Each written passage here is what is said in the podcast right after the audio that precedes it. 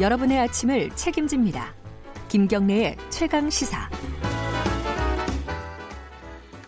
매주 금요일 한 주간에 가장 큰 관심을 끌었던 사회적인 쟁점에 대해서 얘기 나눠보는 시간입니다. 여론의 민낯, 빅커뮤니케이션 전민기 팀장 나와 계십니다. 안녕하세요. 네, 반갑습니다. 전민기입니다. 가장 많이 본 기사 뭐죠? 한 주 동안? 2주 동안 어떻게 보면 메인 이슈들이 좀 비슷비슷했거든요.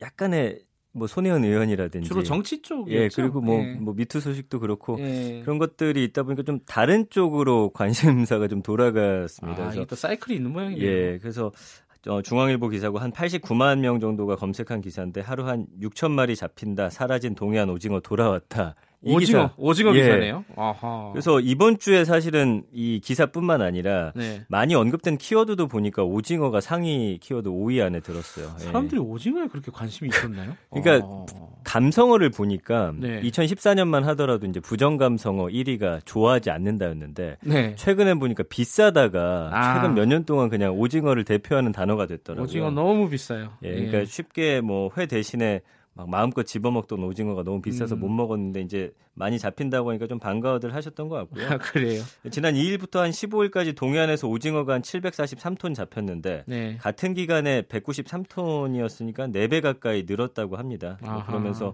오징어 가격이 많이 떨어졌는데 왜 아직 우리 주변의 오징어 가격은 아직 많이 안 떨어졌냐 뭐 이런 글부터 해가지고 어쨌든 오징어에 대한 관심이 아주 뜨거운 한 주였습니다. 오징어를 사람들이 좋아하는군요. 그러게요. 놀라운 일입니다. 그 다음 기사는 뭐죠? 역시 중앙일보 기사인데요. 79만 4천여 명이 봤고요. 이순신 세종대왕상 옮기나 새 광화문광장 모습 공개입니다. 그러니까 세종문화회관 앞 도로를 다 걷어내서 언제든 걸어서 뭐 진입할 수 있게 만들겠다. 서울시가 이 새로운 모습을 발표하면서 뭐 공모를 했는데 당선작이 선정이 됐고 뭐 이런 내용들 그리고 그 세종대왕상하고 뭐 이순신 상도 옮기겠다 이런 내용도 있었는데 또 얘기가 조금 바뀌더라고요. 시민들 의견 듣고서 또 하겠다. 박원순 시장이 옮기는 것은 일단 보류하고 의견부터 청취하겠다. 그럼 안 옮긴다는 뜻이죠, 사실은.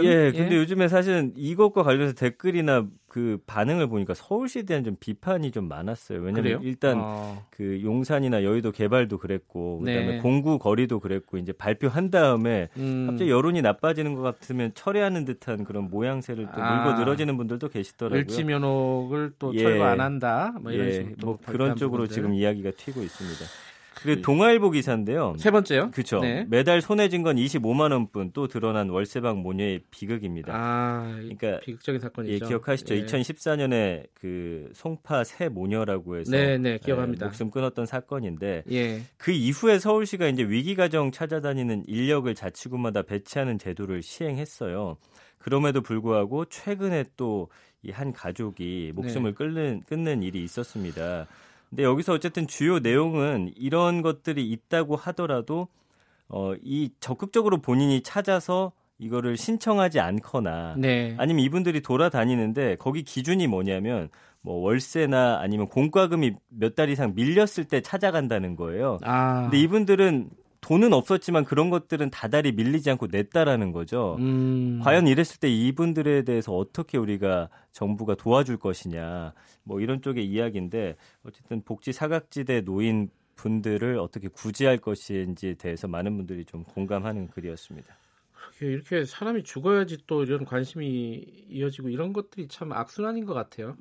그러기 전에 사각지대를 좀 없애는 노력도 있어야겠는데 그게 참 현실적으로 어렵죠. 맞습니다. 그리고 정책을 내놓더라도 사실 이걸 알아야 또 받아할 수가 있는데 그분들이 하루하루 바쁘다 보니까 그러기 쉽지 않다는 겁니다. 가장 댓글이 많이 달린 기사, 논쟁적인 기사겠네요. 뭐 지금 그랜드 캐니언 추락 국가가 도와달라되 개인과심을 세금으로 이게 지금 아주 큰 논란이 되고 있고요. 댓글이 한 12,500여 개 달렸는데 처음엔 그냥 토픽처럼 간단하게 소개가 됐었는데 일종의 사건 사고 기사죠. 근데 그 이후에 지금 뭐 굉장히 커지고 있습니다. 그래서 지난 17일 청와대 국민청원 게시판에 25살 대한민국의 청년을 조국으로 데려올 수 있게 도와달라. 그러니까 부산 동아대 재학 중인 한 학생인데 캐나다에서 유학 끝나고 나서 여행을 갔다가 사고를 당한 거예요. 근데 이제 거기서 이제 돌아오지 못해서 왜 그런가 봤더니 병원비로 한 10억 이상이 나오고 뭐 여러 가지 사정 때문에 돌아오지 못해서 이걸 도와달라고 한 가족이 올렸는데 그러면 이제 네티즌들이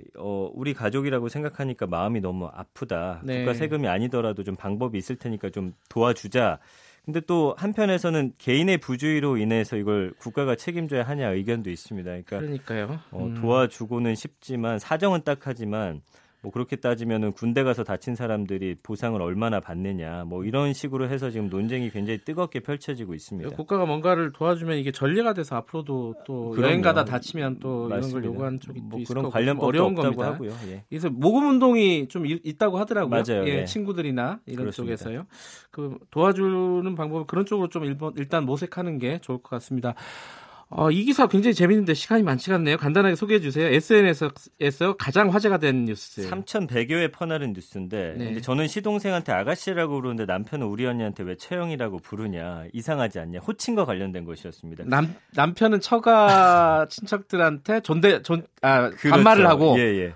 부인은 그 시가 예. 그리고 처가고 시댁이잖아요. 제가 그래서 일부러 시가라고 했어요. 맞습니다. 그래서 이거를 이제 사실은 국립국어원이 호칭을 좀 바꾸자라는 식으로 이제 어떤 제안을 한 겁니다. 그래서 이런 내용들이 지금 화제가 되면서 어떻게 바꿀지에 대한 의견까지도 지금 쭉 이어지고 있습니다. 처남이 아니라 처남님, 처제님이라고 하고 뭐 이쪽은 시동생 도련님이 아니라 뭐 동생 뭐 이런 식으로 한다는데 그래서 누구누구 씨로 한다든지 약간 어색하긴 해요. 조금 맞습니다. 더 좋은 뭐랄까 입에 쫙 붙는 단어를 좀 만들었으면 좋겠어요. 이건 이상하긴 이상했어요. 맞아요. 왜냐면은 부인이 남편의 형한테는 서방님이라 그러잖아요. 맞습니다. 이게 도대체 무슨 말인지 예 여기까지 듣겠습니다. 고맙습니다. 감사합니다. 김경래의 최강시사 1부는 여기까지 하고요.